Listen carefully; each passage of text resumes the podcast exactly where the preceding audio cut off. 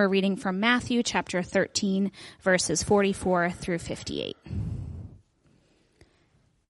The kingdom of heaven is like treasure hidden in a field, which a man found and covered up. Then in his joy he goes and sells all that he has and buys that field. Again, the kingdom of heaven is like a merchant in search of fine pearls, who on finding one pearl of great value went and sold all that he had and bought it. Again, the kingdom of heaven is like a net that was thrown into the sea and gathered fish of every kind. When it was full, men drew it ashore and sat down and sorted the good into containers, but threw away the bad. So it will be at the end of the age. The angels will come out and separate the evil from the righteous and throw them into the fiery furnace. In that place there will be weeping and gnashing of teeth. Have you understood all these things? They said to him, Yes. And he said to them, Therefore, Every scribe who has been trained for the kingdom of heaven is like a master of a house who brings out of his treasure what is new and what is old.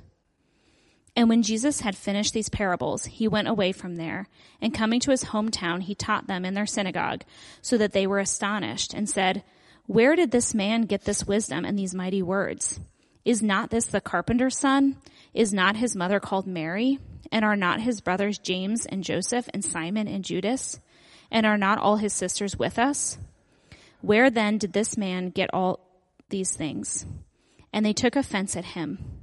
But Jesus said to them, A prophet is not without honor except in his hometown and in his own household. And he did not do many mighty works there because of their unbelief. This is the word of the Lord. Thanks be to God. Thank you, Betsy. You may take your seats. It's good to be back with you guys. If you're new with us this morning, a warm welcome to you. My name is Steve, and we are walking through the Gospel of Matthew, looking at the life of Jesus. And the theme of Matthew's Gospel is better kingdom. If anyone ever asks you what's the thing that Jesus talked about more than anything else, uh, the answer is the kingdom of God. Uh, something actually that I don't think many people are aware of. I, for most of my Christian life, I didn't realize this. So he always talks about the kingdom of God. And Kelsey and I had lunch with a few friends yesterday, and they shared a few stories that are uh, relevant to this section. So, story number one in the year 2000, there was a young man who graduated from college and he wanted to get drafted by the NFL. So, he enters the draft. He has a subpar combine performance. And as they go through the draft, uh, all NFL teams pass him by six times until he's finally picked up as number 199 in the seventh round. Okay, story number two. We have a woman who's age 25. And at age 25, she loses her mom. And she proceeds to write a children's fiction narrative while all the while while she's a single mom. And after she finishes the story, she tries to get published. And 12 publishing companies pass her by until finally a company named Bloom, Bloomsbury picks her up, but not without telling her, hey, by the way, you're never going to make any money writing children's stories. Story number three you have two brothers, Jim and Tom, and they start a restaurant business together. And before even a year goes by, apparently they get in an argument and allegedly over should we deliver pizzas or not as part of our business. And Jim decides, he says, I'm done with it. So he gives his half of the company to his brother Tom in exchange for their Volkswagen Beetle that they use to deliver pizzas. Okay. Well, the Man who was chosen as number 199th, he was in 199th place. That's Tom Brady. Okay, so the team in Massachusetts that picked him up, he went on to lead them to nine Super Bowls, winning six of them, becoming the greatest NFL quarterback of all time. The young author, as you may have guessed, is J.K. Rowling.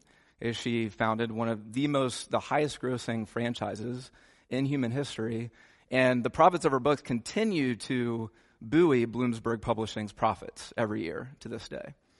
And Jim, who sold that business, well, this was Domino's Pizza. And if he had stuck with it, it was sold by Tom for a billion dollars. It's like, I hope, I don't think that VW was worth 500 million. and what's the, what's the common thread here? You have, what is it, 31 other NFL teams. You have 12 publishing companies. You have a pizza dude all with a all with an opportunity, a treasure right in front of their eyes that if they had seized it, it would have revolutionized their life forever. And they passed it by because of the hiddenness of it. And Jesus says that's what the kingdom of God is like. The kingdom of God is like hidden treasure, is the theme of this section. And We're wrapping up a series of parables that he's giving, and a thread throughout these parables is it's remarkably easy to pass Jesus by. He tells the parable of the soils where three out of the four soils reject Jesus. In this section here, we have fish in a net. The net is the church, but then many are cast away at the end, saying many people, even in the church, are going to be separated from God because they end up walking away from Jesus. And then we see Jesus' own neighbors reject him. So the point Jesus is getting at here, and that Matthew, his biographer, is getting at, is the kingdom of God is hidden treasure. It will change your life, but we pass it by. And so let's look at this section under two headings, keeping it really simple. And that's, we've already said it. Okay, the kingdom of God is hidden treasure. And point one will be the kingdom of God is hidden treasure, emphasis on hidden. And then point number two is the kingdom of God is hidden treasure, emphasis on treasure. Tracking? Okay? All right, so number one, the kingdom of God is hidden treasure. So why do we tend to pass the kingdom of God by? And I want you to take this seriously, even if you're a Christian, you're like, I know Jesus, I'm in the kingdom. Even as, as Christians, we can pass it by. And so, how so? And the first reason why we miss the kingdom is its ordinariness. So note the scene with the treasure in a field here in verse 44 is remarkably mundane. You have this man, he is presumably a field worker. He works in a field every day and one day he's doing work as normal and then suddenly he finds unsurpassable wealth. And so he sells all he has to buy the field. In the second parable, you have a rich man, a merchant, and presumably he's in the market as normal. And upon finding something that was worth all of his possessions combined, he sells all he has and purchases it. And then you see Jesus rejected at Nazareth. That's his hometown in verse 53 through 58. And so he, he comes back to his town. He does teachings, and the people are amazed. But then they say, wait a minute. Isn't this the carpenter's son? Is this not, is it not his mother called Mary? And it says they took offense at him. Like at a visceral level, they take offense, and so they reject him. And as one commentator put it, he says what their problem was is they couldn't penetrate the veil of ordin- ordinariness about Jesus, like the veil of ordinariness, meaning, okay, you're claiming to be Israel's long awaited Messiah and King. You ran through our yards as a five year old. Okay, we saw you do stonework and woodwork with your father. Uh, Israel had the equivalent of higher education in this day. It was like, you didn't go to school.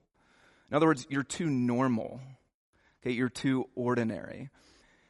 And a theme we see throughout Jesus' teachings is that both entering the kingdom and experiencing life in the kingdom once you're in goes forward through profoundly ordinary means, so we miss it. How so? So, first, number one, to enter the kingdom looks pretty ordinary. And a story that captures this well is in 2 Kings chapter 5. And you have a commander of the Syrian army named Naaman. And he's described as a, as a man of great valor, but he has leprosy. So he hears about this great prophet named Elisha who can heal people. So he travels to Elisha and he brings chests of rich clothing. He brings tons of money. He brings a letter from, from, the, from the Syrian king. So basically, he brings his CV, and it's a good one. If he were in D.C., he'd be scooped up real quick. So he comes to Elisha and he says, I have leprosy. Here's my CV. You know, t-. and what Elisha says, he's like, I don't really care about all your credentials. Just go wash in the Jordan River. And it says Naaman is outraged. And why is he outraged? He's outraged because he's saying, Here I am, this, this man of great valor, and you're telling me to, to wash in the Jordan River? Like any, any peasant can do that. Okay, if you told me, find the infinity stones or go destroy the Death Star, you know, like, yeah, there's a meaty salvation, you know, that, that's worthy of my prowess. But what? Wash in the river? Any, anyone can do that. And that's the point. Okay, God's salvation is, is offered to anyone, no matter your credentials. And over the years, as I relay the message, whether it's in preaching or in conversation to people, of the fact that God brings you into his kingdom by grace. Okay, you cannot, you cannot credential your way into it. Often what I see and am met with is just kind of a shrugging of the shoulders, like, eh, it's too ordinary. It's too easy. And they pass it by. So entering the kingdom, okay, requires seeing the ordinariness of how God's salvation works. It's by grace, but also how the kingdom of God goes forward in your life often happens in very ordinary ways. So think about the teachings of Jesus as you read the teachings of, of Jesus and then continuing into the New Testament. Most of the teachings are not something to the effect of go out and do great things for God, change the world for Jesus. The main thread of life in the kingdom of God is something to the effect of, in the power of the Holy Spirit, grow in being profoundly unselfish in your relationships. Like that's most of the the commands that we get from Jesus and the the apostles who wrote the New Testament. And so as we think about the kingdom of God moving forward in the ordinary, what this means is once you have the eyes to see, the kingdom of God is less present, you could say, on a mountaintop than it is at a dinner table. The kingdom of God, it's less present when you go to a concert or when you are recognized by the who's who in your field than it is in a quiet moment where you take the initiative to look at someone in the eye and ask for forgiveness. Or to, when you're in conflict with somebody or somebody has, has irritated you in some way, rather than to speak or think, you know, ill of them, choose to encourage them and see the image of God in them. Okay, the kingdom of God, it's less present during a, a flashbang moment of experience of God and more in the slow, ordinary work of daily prayer and scripture reading and putting the teachings of Jesus into practice. And that's the way we grow in feeling the kingdom of God, seeing the kingdom of God. And so, my hope for us as a church is for us to be a people who are marked by this kind of quiet, steady joy that can only come from prizing the, the ordinary practices okay, of the kingdom of God. So that, that's the first reason why we tend to miss the kingdom. It's, it's often so ordinary, but yet God does extraordinary things in it when we have the eyes to see. Second reason why we pass by the kingdom, why is it hidden? And it's because while it is ordinary, it is expensive. It's expensive. So go back to these parables of the treasure and the pearl. So the man finds this treasure hidden in a field, and in his joy, he goes and sells all that he has to buy the field. The merchant, upon finding the great pearl, or equivalent to a great diamond in our modern day, he sells everything he has to buy it. And this makes sense. If you have $1,000 to your name and somebody makes you an offer to the effect of, if you give me all of your $1,000, I will give you a billion dollars in return, you take the deal. You give up everything, but you actually give up nothing because you get far more. Right? But it does require you give up everything. And Jesus' point here is when you see the inestimable worth of the kingdom, you go all in. And a reason why people don't either enter the kingdom or why so many of us don't experience the joy of the kingdom once we're in is because we, we, like, to, we like to go halfway in. And so, as an example of this, so each week I go with uh, Kelsey and my boys to the training facility. It's a big warehouse that we used to be strength coaches at.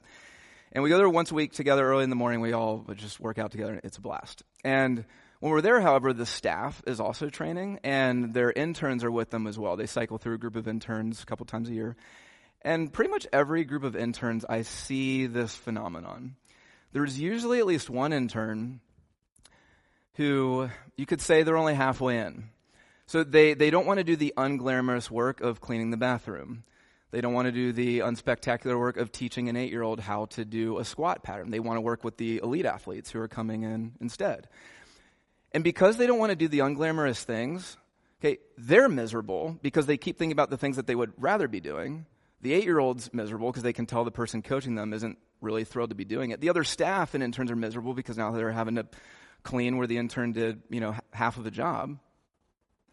But then you see interns who they're there and even if part of them doesn't want to be doing the, the mundane things, they're all in. And so they, they clean the bathroom with gusto. They're laughing with the eight year old as they're teaching him or her how to squat. And as a result, they're far happier, right? The eight year old's far happier. The staff is, is happy. You get it? And so often in your life, it's helpful to ask could the reason maybe that I don't have more of a lightness of step about me, or maybe why I tend to grumble more or feel discontent, is because I'm not going all in to the kingdom of God, right? I'm always thinking about, okay, what else would I rather be doing? But when you go all in, it's not just that you will grow in joy, but those in your immediate relationships will too, because Jesus' commands always lead you out of unselfishness and into love. So for you, maybe going all in means you're in a season of doubt. And God is asking you to, as you come to Him with questions, to stop coming to him to questions assuming you have the answers, but instead to come to him with questions assuming he has the answers. It'll feel expensive to do. Maybe you're married, and God is asking you, either with your spouse or your children, to enter into that person's life with affection and warmth rather than detachment or anger. Maybe you're in a discipleship group or just another group, and your tendency when you get together is to grumble okay, about the people in your life or how hard a situation is. And maybe going all in means okay, asking for, well, first praising God for the, the preciousness that the gospel is in your life. And then spending maybe more time in prayer than you typically do, asking by the power of the Spirit to be the presence of Jesus in those difficult relationships. Maybe God feels distant, and going all in means actually doing the slow work of forming a togetherness with God through daily prayer, scripture reading, and putting the teachings of command, of putting the teachings of Jesus into practice. Okay, when you go all in with the kingdom, you experience more joy. The best thing you can do for yourself and for other people in your life is to obey. Because that, that's number two. Why do we miss the kingdom, either entering it or get the joy of it? Is we're half in, half out. Okay, we, we're not willing to give up. We're not willing to pay the cost, but then to get everything in return. Okay, so these are two ways why the kingdom of God is it's such a treasure, but it's hidden. We miss it. So now let's look at okay, if it is such a treasure, why is it a treasure? Okay, how can we see it as a? How can we be willing to prize the ordinary? To, to be willing to give up everything so that we get everything in return? And I think three of the most important words in these parables with the, the pearl and the buried treasure is in the back half of verse 44. And it's then in, in his joy, he goes and sells all that he has and buys that field. And you see, uh, when the man finds the treasure, he doesn't hem haul over the pros and cons of, oh, should I do this or not? He's not in anguish over what he has to give up. Upon finding the treasure, everything he has becomes inconsequential. And he runs home and in joy of anticipation sells everything he has to get it. And this is what's unique about the kingdom of God is jo- only in the kingdom of God, joy is our primary motivator. And so how can we see how can we see the value of the kingdom, the inestimable worth of the kingdom in order to start to grow in this kind of joy that Jesus is painting that we have? And hopefully you're already even beginning to see as we think about right prizing the ordinary and, and the expensive nature in the kingdom, but let's let's keep going. And we could be here all day, but let, let's start here. One is in order to see the worth of the kingdom, think about the trajectory of the kingdom. Meaning, where is God taking us? Where is he taking me and you if you are in the kingdom of God? And there's a Sri Lankan theologian, his name is Vinoth Ramachandra, and he, he's written a number of books, but in a, a short little book, he talks about, and he's studied a lot of, he's studied a lot of the world's major, major and minor religions. And he says that a uniqueness of where God is taking the world is when you look at other systems of thought, what you always see, it's a liberation from ordinary humanness. Okay, he says all of the religions offer salvation as liberation from ordinary humanness, but the promise you're you're given in the gospel, okay, is not release or, or, or liberation from the shackles of humanness, but it's the the redemption of it. And think about even some thoughts in Western secularism. So even you see movements that used to be fringe and are now growing in Western secular thought in terms of trying to liberate us from our ordinary humanness. So one, transhumanism, maybe you're familiar with it, but it's this idea that through nanotechnology and genetic engineering and virtual reality, we can achieve nirvana because we escape the confines of our physical body. And here's what Ramachandra says. He talks about these other systems of thought compared to how the kingdom of God works. He says, Biblical salvation lies not in escape from this world, but in the transformation of it. You will not find hope for this world in any other system. The biblical vision is unique. So while every other system says nirvana comes through release right from ordinary human life, biblical salvation is the redemption of it. So now go back and when you look at the teachings of Jesus, you'll notice they have an earthy quality to them. So he uses language like, we'll recline at table together in the kingdom of God. We saw a couple months ago that his miracles, right, point to the new earth he's bringing about where there, people aren't sick again or blind again or paralyzed again or lonely again. Okay, Jesus takes on a, a body. His resurrection is physical, giving dignity to our bodies, but also it's promising what our bodies will be in the new earth. Jesus has a body now. It's a picture of what our redeemed bodies will look like. You have places like Romans 8 that talk about creation being liberated from decay and our bodies being liberated from decay as well. You have places like Revelation 21 talking about us not floating to heaven, but heaven coming down to earth, God dwelling with us, making the world come alive in splendor. And so you have to ask is the consummation of ordinary human life a treasure? Yes, it is. And I'm trying to capture this, but maybe one way to go about it is think about some of your, just something as simple as think about your best memories. And here are some of mine. Maybe you'll think I'm weird, but here are some of mine. When I was 19 years old, it was a Christmas Eve. And we had many painful Christmases in our home, but this was one of those Christmases where it was Christmas Eve as you know it was always meant to be. You know, it's chilly outside. There's a roaring fire in the wood stove. We're eating way too many gingerbread men. You're just all the siblings, the parents, we're all clicking with one another. I'll never forget it. Another is a surprise snow day my junior year in college. I lived with three dear friends.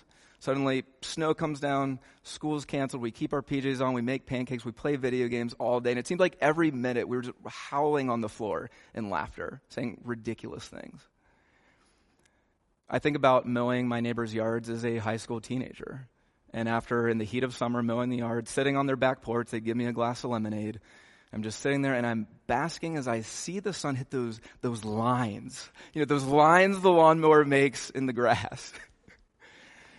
I think about my sons going to their grandfather's house and laughing in surprise as they throw bird seed and see, you know, 10 different species of birds swoop down and gobble it up.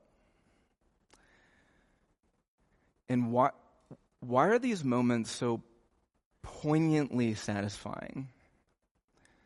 It's because it's what we're made for.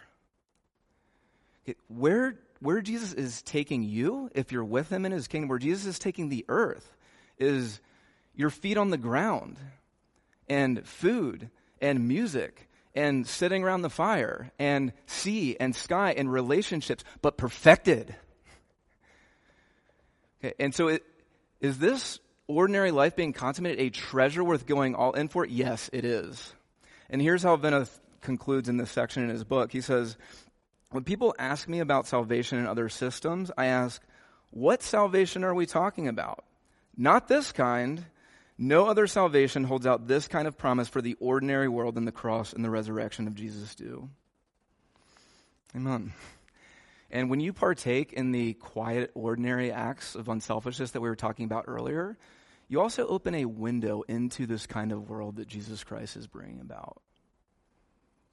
So that's the first thing. Do you, do you see the treasure of it? Okay, ordinary human life as it was always meant to be, the perfection of it.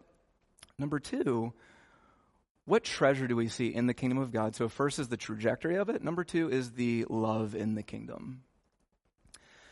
Notice what Jesus does here in these parables. Verse 44, he says, The kingdom of heaven is like treasure hidden in a field. And then he makes a subtle but important change in verse 45. He doesn't, notice he doesn't say, The kingdom of heaven is like a pearl of great value. No, he says, The kingdom of heaven is like a rich man. The kingdom of heaven is like a rich man who, upon leaving his home, finds that thing that was of inestimable worth to him. And upon finding it, everything he had became inconsequential, and he sold all that he had to get that pearl. And don't you see? The reason why ordinary human life is ever miserable is because it's when you don't have love. And the reason that makes ordinary life so poignantly satisfying when you have it is love. And Jesus is standing here saying, I am the rich man. I own all the diamonds underneath the earth and all the stars swirling in the sky. And upon seeing you and knowing you, and knowing you are of inestimable worth to me, he couldn't sell his things fast enough. And he wraps himself in the vulner- vulnerability of your humanity and your tragic history and your unmet longings and he goes to a cross, taking, swallowing all of the despair and darkness for sin in your place before rising again from the dead so that you can eat and walk and listen to music with him in the kingdom of God. The treasure of the kingdom is the the love of God is given to you and made known to you in the face of Jesus Christ. And the best way that you can see Christ and his kingdom of unsurpassed value is to see that you are of unsurpassed value to him. It's what you're made for. Do you see the hiddenness of it? Do you see its treasure? Sell everything and go get it. Let's pray.